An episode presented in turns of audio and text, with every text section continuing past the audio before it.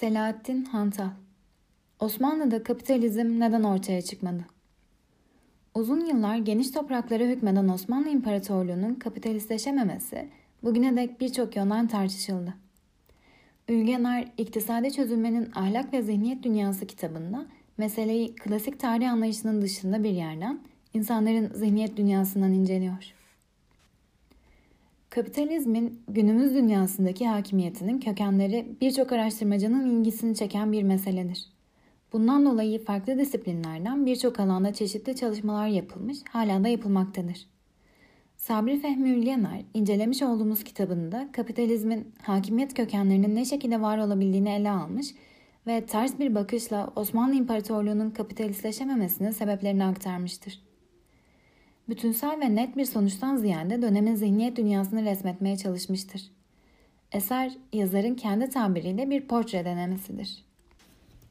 Ülgener'e göre kapitalizm yalnızca sermaye akışı ve bu akışın yerleştiği kuruluşlar değil, aynı zamanda daha önemli ölçüde çağın insanının tavırları, tercihleri ve tüm bunları kapsayan bir yaşayış halidir.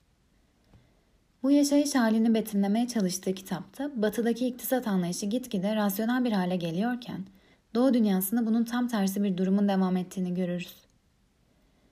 Batıda birikim ve rasyonel ekonominin değiş tokuş birimi olarak anlamlandırılan para, Doğuda gücün ve gösterişin karşılığıdır.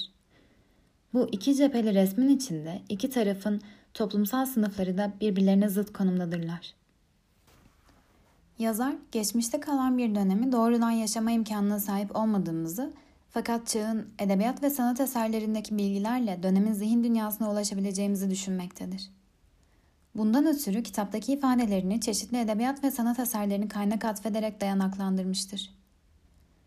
Ülgenar resmettiği yaşam tarzının zaman içerisinde değişiklik gösterebileceğini fakat değişimler üzerinde temelli ve sürekli çizgiler bulmanın mümkünlüğünü bunun da araştırmasının temel niteliklerinden biri olduğunu ifade eder. Bu sebeple metnini iki katmanlı kurmuştur. Öncelikle anlatmaya çalıştığı dönemin ahlak normlarını aktarmış, ardından bu normların gerçek hayata yansımalarını göstermeye çalışmıştır. Kendi deyimiyle sınırları belli olmayan bir dönemin portresini bu şekilde tamamlamıştır. Kitap Doğu ile Batı kıyasında temel bir problemle başlar. Öyledir ki Batı'da kapitalizmin ortaya çıkış süreci esnasında Osmanlı'da bir orta çağlaşma durumu söz konusudur. Orta çağlaşma yeni dönemin yıkmakta olduğu değerlerin Osmanlı dünyasında devam etmekte olduğunun bir göstergesidir. Yazara göre Orta Çağ'da iktisat zihniyeti aristokrasi, tüccarlar ve sanat ehli perspektifinden değerlendirildiğinde iktisadi ahlak prensiplerinin maddeleşmemiş olduğu görülmektedir. Gündelik yaşamın her türlü hareketi iktisadi güdülerden bağımsızdır bir rastgelelik hali söz konusudur. Bu durum ise rasyonel iktisadın zıttına denk gelmektedir. Zaten yazar eser boyunca rasyonel iktisada evrilişin gerçekleşememesi sebebiyle Osmanlı'da kapitalizmin mevcut olamadığını aktarmaktadır. Ülgener çalışmasında üst sınıf ve orta sınıfın zihniyetini detaylandırarak portresini derinleştirir. Osmanlı İmparatorluğu'nda batı tipli bir aristokrasiden ziyade ağalık ve efendilik bağlamında doğulu bir kişiliğin görüldüğünü ifade eder. Özellikle batılı aristokrat ile olan zıtlık, şarkın kapitalist zihin dünyasına dahil olamamasının önemli etkenlerinden biridir. Şarkta ağalık ve efendilik şuurunun iktisadi zihniyetteki karşılığı, şan, şöhret, asalet, gösteriş ve başkaları ile yarış motivasyonundan doğan bir servet biriktirme arzusudur sermaye biriktirmek gibi bir niteliği yoktur. Nitekim bu biriktirme kapitalist bir biriktirme değildir. Tüccar ve sanatkar örneklerinin bulunduğu orta sınıf için de durum benzerdir. Tüccarın net bir defter tutmak, kar zarar tablolarının uzun vadede dökümünü yapmak ve genişleyip büyümek gibi amaçları yoktur. İlk tüccarların dürtüleri daha çok keşif, servete ulaşma ve vurgun yapma arzusundan gelmektedir. Hatta tüm bu koşullara bağlı olarak tüccar silahlı olabilmektedir. Çoğu yerde bir korsan ile bir tüccarı ayırmak kolay değildir.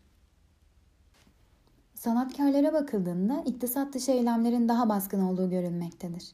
Yazar bu kısmı ahilik ve fütüvet teşkilatı ekseninde değerlendirir. Özellikle fütüvet namelerden ve dönemi anlatan edebi metinlerden alıntılar yapar. Ona göre ahiler ortaçağ iktisat zihniyetinin yegane oluşumudur. Fakat dağınık bir bireysel yaşamdan ziyade topluluk bilinci ve yol ortaklığı kuran bu oluşumun rasyonel iktisat açısından bir takım sıkıntıları söz konusudur. Ahilik uzun vadeli ekonomik bir planlılık değil, gündelik yaşamdaki samimiyet anlarının, yabancıya karşı misafirperverliğin ön planda olduğu bir ilişki ağının karşılığıdır. Ülgener, ahilerin Ademi merkezileşen bir dünya ekseninde kendi içlerine kapalı, dışarıya karşı korumacı bir tutumda olduklarını ifade eder. Bu genel hali ise kristalleşme olarak adlandırır. Fütüvet Teşkilatı'nın ahilerin ve dönem içindeki tarikatların benzer temel nedenlerle aynı noktada buluşarak kristalleşmeleri söz konusudur. Bu nedenler genellikle dini temellerden yükselmektedir. Özellikle ahilerin kristalleşen toplumsal hallerinde iktisadi fonksiyonlar dini kökenlerden kaynaklanan sosyal tavırların gerisinde kalmıştır. Hatta sosyal duygular iktisadi fonksiyonların önüne o kadar geçmiştir ki ahi teşkilatının gerçekten bir sanat ve meslek topluluğu olduğuna akıl erdirmek bile zordur. Kitapta kristalleşen toplum yapısı okunurken gündelik yaşayışın emareleri görünür. Öyledir ki ortaçağ insanı ne uzak geleceğe yönelik bir ülke anlayışına sahiptir ne de bunu sağlayacak üretim biçimini kurabilmiştir. Onun için en önemli şey hazzı acilin giderilmesidir. Bu durumda genele hüküm süren siyasi emniyetsizlik hali sebebiyle uzun vadeli planlar yapamama mecburiyeti çok etkilidir. Fakat meselenin mühim boyutu şudur ki erken modern çağ bahsedilen değerlerden zıt bir dünyanın kurulmasına denk gelmektedir. Bu denklik uzak istikbali dert etmektedir. Günü gününe yetecek kadar yaşamanın basit geçim kaynaklarıyla sağlanmaya çalışılması yani hazzı acil, ülgelerin toplumsal yaşamda ölçüyü aşma korkusu olarak ifade ettiği endişeyi gündeme getirir. Bu endişeye göre biriktirmek hoş karşılanmaz. Dönem kaynaklarına bakıldığında büyük çiftlik sahipleri ve mal sermaye birikiminde olan tüccarın eleştirildiği görülür. Ülgenar burada Kınalızade'den yaptığı alıntıyla bu tür tüccarların ruhi bir sapıtma halinde oldukları düşüncesini aktarır. Özellikle çiftlik ve büyük işletmeler ibadetten yani asıl yoldan uzak koyduğu için İslam müçtehitleri için eleştiri konusudur. Yazara göre Orta Çağ iktisat ahlakına yansıyan bu gündelikçe tutum, büyük sufilerin el işçisi olmalarında örneklenmektedir. El işçiliği ani kazançların aksine bir yörüngededir. Kişiyi aza kanaate, sabretmeye ve tevekküle zorlar. Terbiye eder ve nesli köreltir. Dolayısıyla yağma yapmak, gömülü hazineler peşinde koşmak ve bu ümitle ömür tüketmekten alıkoyar. Böylece kişinin sanatı hazinesidir algısıyla insanı münzevi bir hayat yaşamaya yöneltir. İktisadi ahlakın yansımaları sadece bunlar değildir. Özellikle çalışmaya erken gidenler dönem kaynaklarında eleştirilmektedirler. Buradaki temel motivasyon ibadete ve istirahate vakit ayırabilmek ve komşunun kısmetini engellememektir. Ayrıca meslek değiştirememekle ilgili kaideler de söz konusudur. Bu bakış açısına göre kişinin hayatı dalgalı yörüngede ilerleyemeyecek kadar kıymetlidir. Dolayısıyla tek bir meslekte ustalaşarak ilerlenmesi tavsiye edilir. Diğer türlüsü bir tür ruh perişanlığı olarak görülür. Ortaçağ ahlakçısına göre sanat, ani atlamanın bir aracı değil, sabır ve temkinli adımlarla tekamül merhalesi atlama işidir. Bu sebeple çabucak gerçekleşen işlerden tiksinti duyuldu, uzun bir zaman aralığında yapılan işlerden ise övgüyle bahsedildiği görülmektedir. Misal, iyi iş 6 ayda çıkar tabiri halk diline deyim olarak yerleşmiştir. Ülgener'in hadise hakkında sunduğu bir başka bilgi ise Evliya Çelebi'nin bir ustadan bahsederken yılda anca iki tüfek yapabilirdi ifadesidir. Henüz gördüğümüz sabretmeye dayalı olan bu uzun soluklu çalışma hayatının olmazsa olmaz iki faktörü daha vardır. Bunlar görenekler ve otoritenin kutsiyetidir. Öyledir ki yapılan üretimde geleneksel tekniklerin değiştirilmesi ataya ihanet olarak kabul edilmektedir. Ayrıca her üretici hiyerarşik bir silsileye dahil olduğunda saygınlık kazanabilmektedir. Araya vasıta koymadan hakka ve hakikate varmak, tarikat ahlakınca ne kadar imkansızsa, pir ve ustaya bağlanmadan sanatta olgunluğa ermek de o kadar imkansızdır. Eğer bir sanatkarın mürşidi, ustası yoksa kötü karşılanmaktadır. Bunun bir yansıması halk arasında pirsiz kelimesinin karşılığının küfre denk gelmesidir. Neticede Ülgener'in doğu portresinde üretimde özgürlüğün olmadığı, seri üretimin ve biriktirmenin ayıplandığı ve genel olarak bir kapalılığın hakim olduğu kristal yapılar görünmektedir. Fakat yazara göre ortaçağ ahlakının her şeyi kesinleşmiş bir şekilde kararlı görmek isteyen normları ile ortaçağ sonu uyum içinde değildir. Ülgener kitabının ilk kısmında ana hatlarını çizmek istediği ortaçağ zihniyetinin esasında bazı evrelerde bozumlara uğrayabildiğini, hatta ve hatta bu bozumların ahlak normlarını değiştirebildiğini söyler. Velhasıl doğunun ortaçağ zihniyeti esasında hırsız ve ihtirassız değildir. Kaynaklarda zenginliğin yalnızca üst sınıfa layık görüldüğü ve genele yayılmasının tehlikeli olduğu ifade edilmektedir. Yine ahlakçıların sözlerinden alıntı yapan Ülgener, ahlakçıya kalsa her tabakanın kendi geçim seviyesiyle hoşnut olmak için bir takım sebepler bulabileceğini aktarır. Fakat ardından gündelik hayata bakıldığında bu sebeplerin pek de aranmadığını ekler. Kaidelerin içinden çıkıp gündelik yaşama döndüğümüzde orta ve alt tabakanın ahlak kaidelerindeki hiyerarşik katılığa uymadığını görürüz. Soyluluk hevesi gündemdedir. Pirsizlerin pirlerini kutsal bir soya dayandırmak istemeleri, Anadolu'da çıkan isyanlarda imamlık, mehdilik peşinde koşanlar ve takipçileri yazarın bu meseleye verdiği örneklerdir. Ülgener yine ahlak kaidelerinin aşılması ekseninde fütüvvetnamelerden alıntıyla esnafın tevazu yerine benliğini koymasının ve bey kapılarına dayanmasının eleştirildiğini aktarır. Orta çağın sonlarına doğruysa esnafın ahlak öğütlerine iyice uymadığı görülmektedir. Hileli tartıların kullanıldığına, mal istiflendiğine ve çeşitli yöntemlerle eldeki malın daha karlı bir şekilde satılmaya çalışıldığına şahit olunmaktadır. Ülgener için bunun sebebi rekabet şartlarının zorlaştığı çoklu durumdur. Şehre gelen göçün artırdığı lonca nüfusu böyle bir rahatlama refleksi göstermiştir. Neticede ahlak kaideleri gündelik yaşamda sorumlulukları olan esnafın bozumuna uğramıştır. Peki uzunca yıllar doğunun elinde olan transit ticaret yollarında bir ticaret ağı kurulmamış mıdır? Bu ticaret döngüsünü elinde bulunduran doğu neden kapitalizmi bünyesinde geliştirememiştir? Ülgener bu konuya tüccarın toplumsal yaşamdaki anlamının zaman içerisinde değişmesiyle açıklık getirir.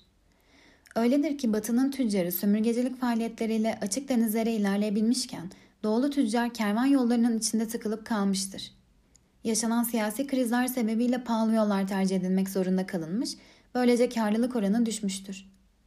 Nihayetinde ticaretin alanı daralmıştır. Hali hazırda olan ticaret yollarının ehemmiyeti kaybolduğunda ise doğunun tüccarı iktisadın gerileyişinin faturasını illegal yollara başvurarak kesmiştir. Fakat işlemin yönü batılı tüccara göre farklıdır. Batı sömürgecilik enerjisini dışarıya aktarırken Doğu dünyası siyasi expansion devrinin sonunda karşılaştığı bu keşif ve yağma zihniyetine dahil olamamış ve bir zorunluluk olarak iktisadi eksikliklerinin faturasını içeriye kesmiştir. Böylece dış ve uzak pazarlarda yaşanan kayıplar beraberinde tüketiciye daha fazla yüklenilmesine sebep olmuştur. Ülgener'e göre 16. asırdan bu yana ahlakçıların ve tarihçilerin ticaret hakkında kullandıkları ağır dil bu olumsuz tablonun sonucudur. Nitekim böyle bir ortamda ticarete olan güven sarsılmıştır. Dönemin tüccarı tüm faaliyetlerini içeride sürdürürken zamanla uzun transit yollara giden anlamını kaybetmiştir. Batılı tüccar mobilize bir şekilde geniş alanlarda yağma ve toplama faaliyetlerini sürdürmüş, doğunun tüccarı ise içine kapanarak esnaflaşmıştır. Sonuç olarak tüccarın anlamı değişmiştir. Bezirgan artık halk dilinde basit çarşı esnafı, seyyar satıcı, eskici manalarına denk düşmeye başlamıştır. Ticaretin itibar kaybı ve dengesizliği öyle bir dereceye gelmiştir ki üretimde geleneksel yönteme yani küçük sanayi ve tarıma odaklanılmıştır. Fakat burada da tüketim dengesizliği gibi ciddi bir problem süre gelmiştir. Batı 18. asrın sonlarına doğru üretimini tüketimden daha yüksek bir seviyeye getirirken Doğu dünyasında tüketim her daim üretimin önünde olmuştur. Ülgener'e göre Doğu, öncelikle tüketime fırsat tanıyan, ardından buna karşılık gelir elde etmeye dayanan bir iktisat sistemine sahiptir. Nihayette Sabri Fehmi Ülgener, İktisadi Çözülmenin Ahlak ve Zihniyet Dünyası adlı eserinde Osmanlı İmparatorluğu'nun kapitalistleşememesini, orta çağlaşmış bir toplumun iktisadi ahlak kaideleri ve bu kaidelerin gerçek yaşamdaki yansımalarına bağlanan bir resimle izah etmeye çalışmıştır. Kitap çizgilerinin bir zihniyet portresi sunması dolayısıyla hem Osmanlı İmparatorluğu tarihi hem de zihniyet tarihçiliği açısından oldukça kıymetli bir konumdadır. Fakat yazar her fırsatta eğer dikkatli gözlerle okunursa birçok noksanlar, aşılmış ve atlanmış noktalar bulunabileceğini ifade etmektedir. Bu durum deyim yerindeyse eşyanın tabiatıyla ilgilidir. Uğraşılan meselenin tamamen doğru bir şekilde aksettirilmesinin zorluğu, Ülgener'in açık yüreklilikte aktardığı bir sorundur. Onun maksadı meseleye geniş ve genel bir perspektiften bakabilmektir. Devam niteliğinde olan çalışmalarda meselenin daralıp özelleşmesiyle birlikte oluşturulan bu ana hattın faydalı olması temennisindedir. Bu metin Dil Sosyal Dergisi için seslendirilmiştir. Seslendiren Zeynep İlayda Özer